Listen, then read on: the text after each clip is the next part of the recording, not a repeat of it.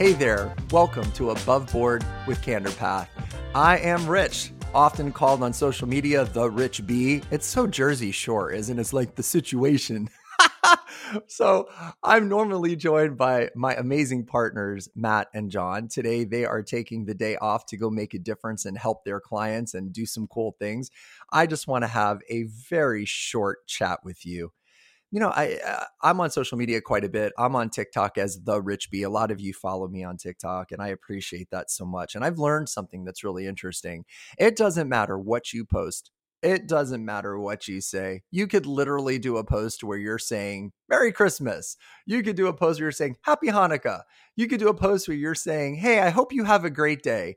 And man, you'll get a thousand awesome comments. And there's always that one person that is going to throw out there, well, it's nice for you to say have a great day, but you don't know what I'm going through. Or I find this post offensive because I'm suffering right now and life is bad. And you're you're forgetting that there's people out there that are having a hard time. And it just blows my mind that no matter what you say, somebody can find the negative or find the pain in it. But I also have a lot of compassion because I understand that suffering is something that is universal, right? I mean, we all go through it and everybody handles it differently. Everybody handles suffering differently. There's one person that, you know, sprains their ankle and that is literally like the end of their world. They that's all they they like can't function, right? And there's another person that sprains their ankle, they wrap it up and they go for a 3-mile run. Everybody has a different tolerance for pain. Everybody has a different tolerance for suffering. Suffering is universal. And you know, it's manifested in a lot of different ways, right? I mean, suffering has different extremes and different ways. I mean, suffering could be abuse, it could be battling addiction, it could be bullying, it could be illness. The list is long. But I've started to really wrap my head around this concept of post traumatic growth. Now, I'm no expert in it. I'm no psychologist, and this is way too short of a commentary to really dig deep into it. But we've all heard about post traumatic stress disorder, and I certainly am very familiar with that. I was a, a trauma nurse, I was a pediatric ICU nurse. I have seen a lot of people die. I've seen a lot of young people die. I've seen children pass away. I've seen some pretty disturbing and sad and heartbreaking things.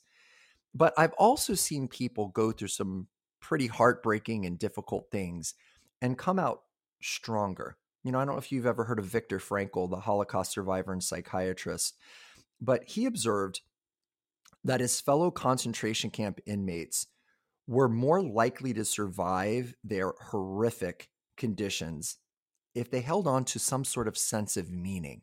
Now, when you put into context what most of us consider suffering, at least the simple stuff, okay again I, I am not talking about the extremes look i'm i'm not talking about being abused or or being you know domestic violence or I, i'm just saying like i had a bad day i'm suffering today you know my, my car didn't start or you know my boss yelled at me the the normal kind of day-to-day stuff. And even when you start thinking about the tougher stuff when you compare that to being an inmate in a concentration camp i think it kind of puts some things into perspective. Um, it, it, when when he talked about this. It it kind of is something that people have latched onto in the psychology world. And I read an article, I think it was in Scientific American about this, about post traumatic growth, that people experience positive changes resulting from major life crises. So you go through a divorce and it's suffering and it's painful and you're going through it and you're losing your stuff and you got to sell your house and your ex-spouse is being horrible to you and you know your friends have split up and some friends are taking their side and not taking your side.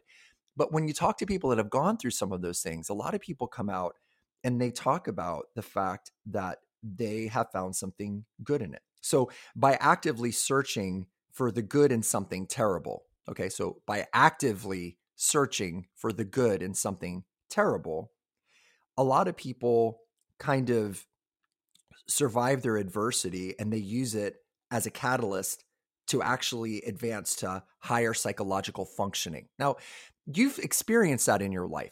I think most of us have.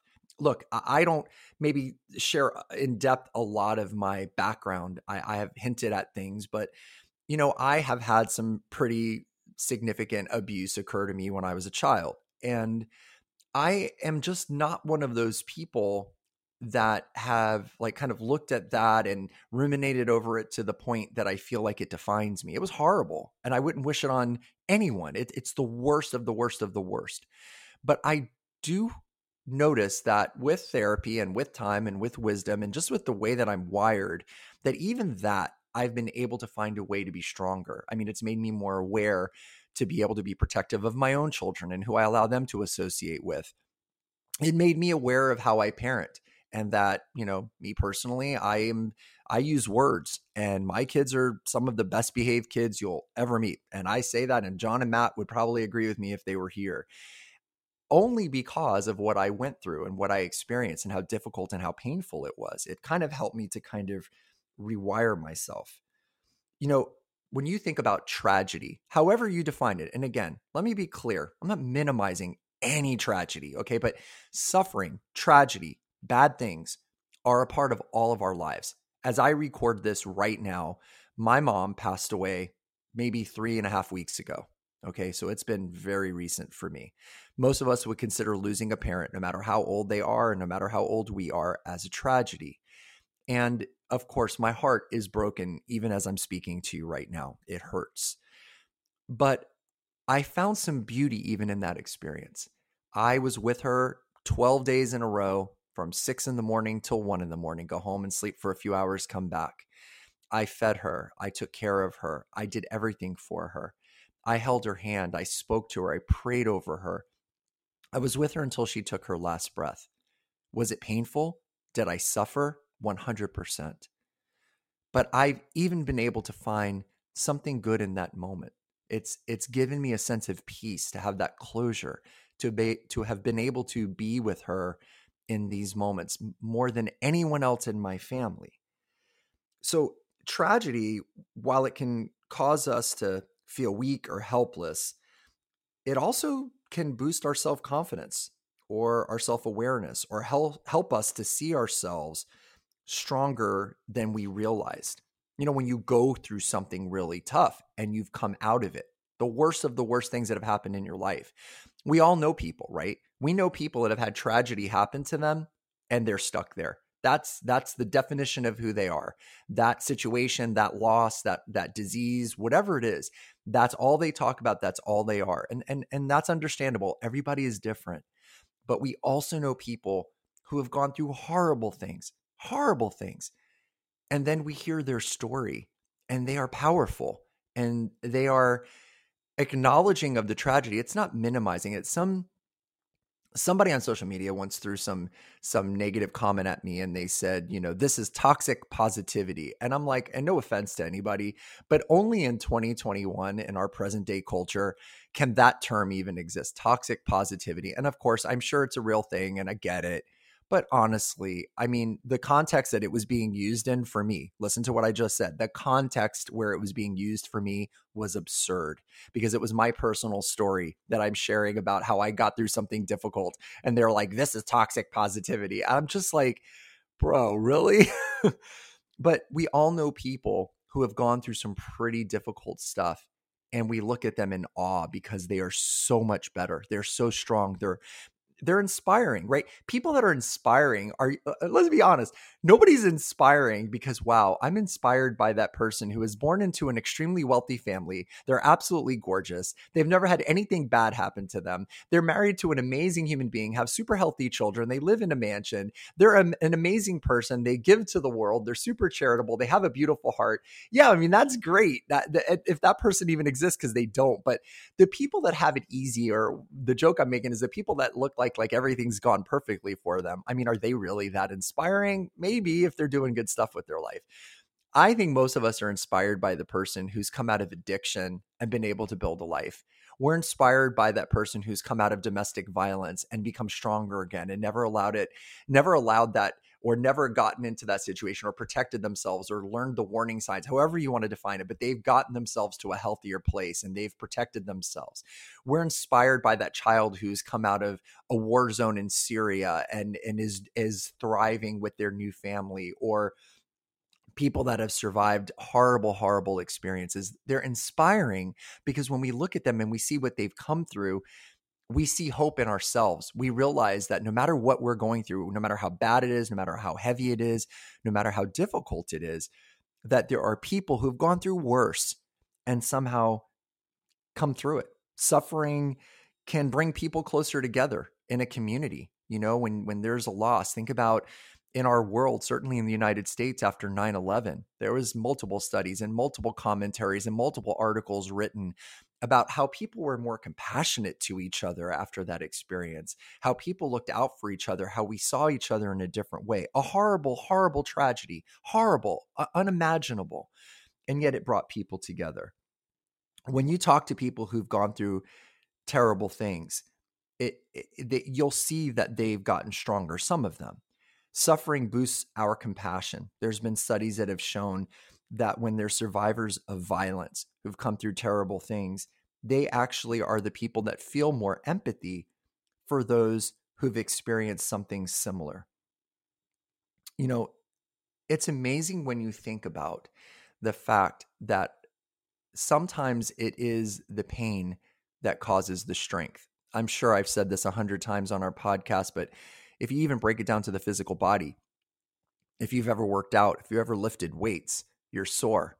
And on a very simplistic basis, don't come at me, all of you like physiology majors, but on a very simplistic basis, you've broken down a muscle. You've you've broken it down. You've hurt it, if you will.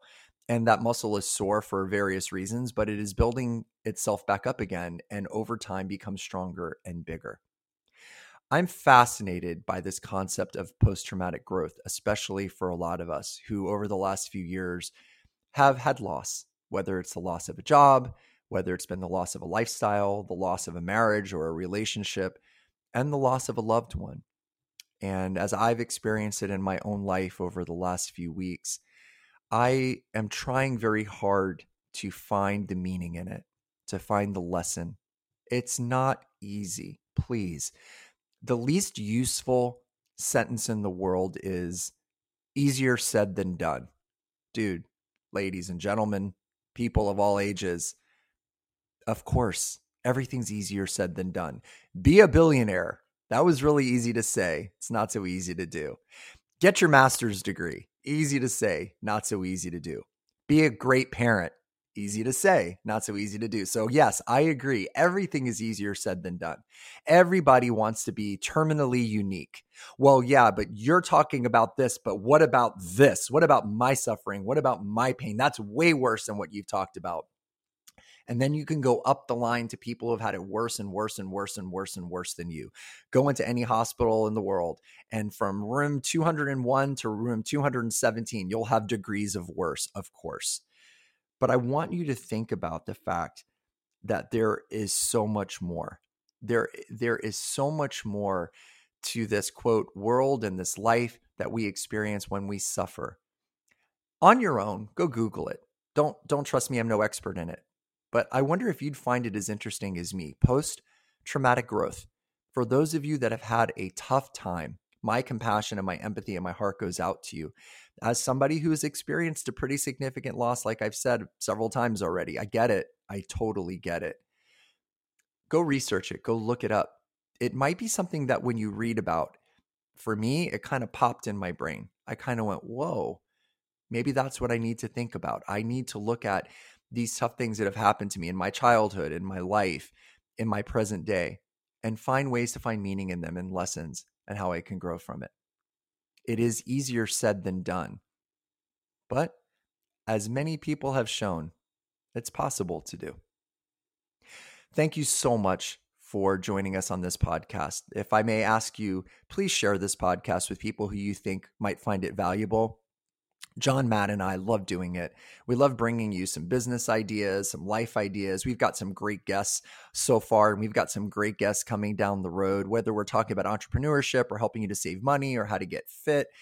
We love doing what we do. It's kind of our fun time, and we enjoy it, and we hope you kind of enjoy it as well. But thank you for being here. I wish you health. I wish you safety. I wish you love. I wish you peace. Thanks for joining us on Above Board with Candor Path, and we hope you'll be back soon. Take care.